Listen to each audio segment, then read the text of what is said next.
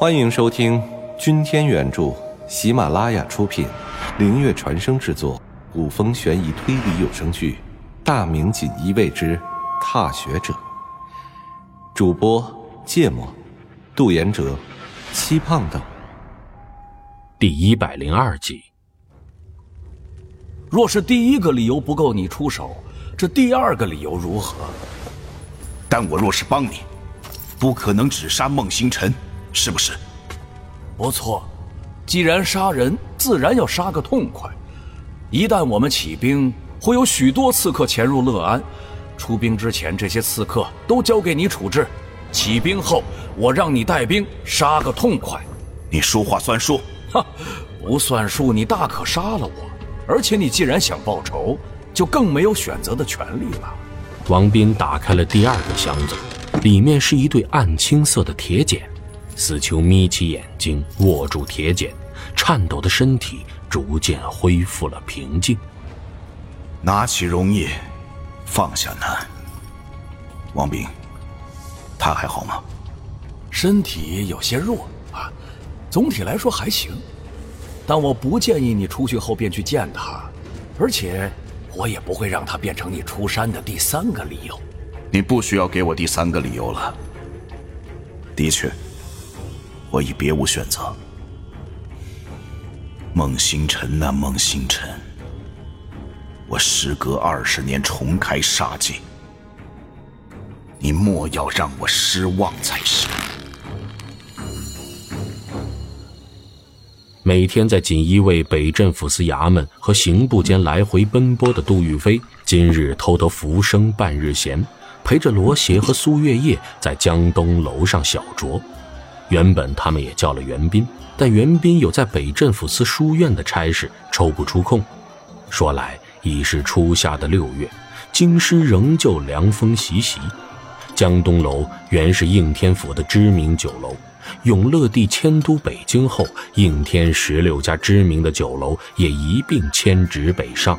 这些酒楼自然成了那些在迁都前就在朝里当差的人缅怀过去的所在。你为何让袁斌去书院教书啊？他又不是那块料。那边缺有实战经验的教头，我让他暂时去分享一些经验罢了。袁绍早晚要出去独当一面，到时候需要些自己的班底。书院那些少年锦衣卫，再过个三五年就要成才，如他们有师生之谊，那就是他最好的帮衬。让他去书院也是他父亲的意思。只不过由我们杜哥来办罢了。罗邪挠了挠头，他可没想过这事儿有那么大的学问，遂拿起酒杯换了个话题。三人一会儿谈论着京师里各大衙门的种种传闻，一会儿又调侃着没在座的袁斌最近青睐的是哪家的小姐。聊着聊着，话锋又是一转，罗邪提到了最近江湖上对孟星辰的议论。大半年前，孟星辰独上武当山，于解剑池边击败众多助拳的高手，最终在紫霄宫前斩杀了武当掌教天青真人和护山道人清欢。近来很少有人愿意去找他的麻烦，听说他和东方家的姑娘一路游山玩水，准备去南京见孝忠侯了。前半段是人尽皆知，后面这消息，你又是如何知道的？我修罗宗耳目遍天下，孟星辰这种大魔头的踪迹，我们是必须要掌握的，否则万一做任务的时候撞到了他，那不是自讨苦吃？原来你修罗宗也有怕的人，不是怕，是我当他是朋友，所以不想有冲突。武当天青真人号称是三峰真人之后武当第一人，这样的角色也被孟星辰斩杀，自然是谁都要忌惮他几分。不过，孟星辰这次其实闯了大祸。他在武当山把紫霄宫的牌匾也拆了，那牌匾可是永乐帝的御笔所书。一旦有御史吃饱了没事干，给上头写上一笔，只怕全天下的场卫都要去找他麻烦喽。永乐帝的御笔手书，若他真是一路向南也就罢了，可我最近收到的消息。不是如此。最近卫所里送来的消息，孟星辰去了乐安，钟孝侯好像也在乐安。乐安？他们和汉王朱高煦有什么关系？钟孝侯东方免之是汉王的旧部，最近十年他们几乎没什么往来，所以这次他去乐安就显得格外奇怪。这也是我能第一时间得到消息的原因。对于这些大人物，他们的动向，朝廷总是特别关注的。朱高煦在金上即位时摆出了不好的架势。金上从南京返回京师时，受到了乐安刺客的阻击。我当时为了保护金上，可是两天三夜都没睡觉。这次他又要闹什么？这还不清楚，但我已经命人把各路的消息汇总过来，这几天就会有个说法。待我整理好后。就给杜哥。他们正说着话，酒楼外忽然喧闹起来。杜宇飞起身望向窗外，见几个脚踩军靴但身着长服的士兵正醉醺醺地跟人吵架，吵架对象则是几个披着甲胄、手执兵器的卫兵。远远的听不真切吵的什么，但很快冲突就变得极为激烈，两边从互相推搡变成拳脚相加。这里距离三千营的军场很近，这又临近了一年一度操练的时间，很多中下级军官会来此喝酒。照道理，街市上的卫兵不会招惹他们才是。三千营是永乐帝一手创建的骑兵营，初建时只有三千蒙古骑兵，后来扩展为万人的规模，但名字依然叫三千营。杜宇飞见街口的人越来越多，不由皱眉。军人打架是司空见惯的事，但那么多人围观会出大事。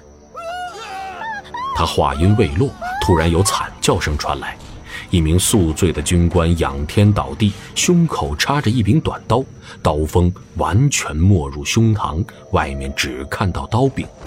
罗邪秀眉一扬，飘身掠下酒楼。在刚才，他依稀见到一缕刀光，随后那人影就飞入人群，消失不见。他也不怕惊世骇俗，直接盘旋飞向屋顶。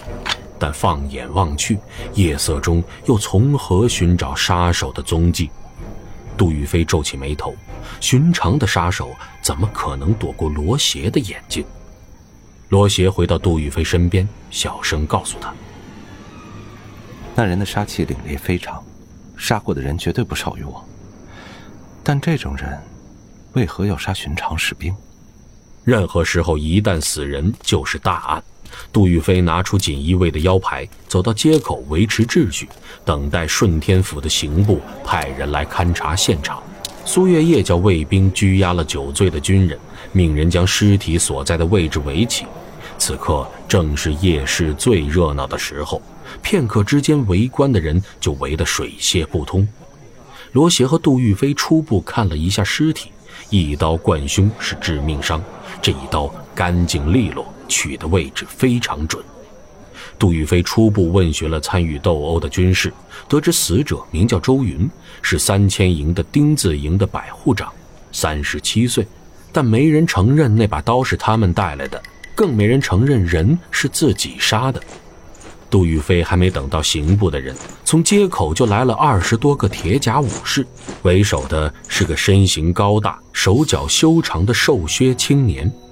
那青年武官见到杜玉飞，愣了一下：“杜大人，没想到会在此遇到你。”此人名叫林毅，杜玉飞和他相识于蓝山鬼一案的南京冬至祭典，当时林毅是朱高炽的护卫长，而今他在中军都督府任职。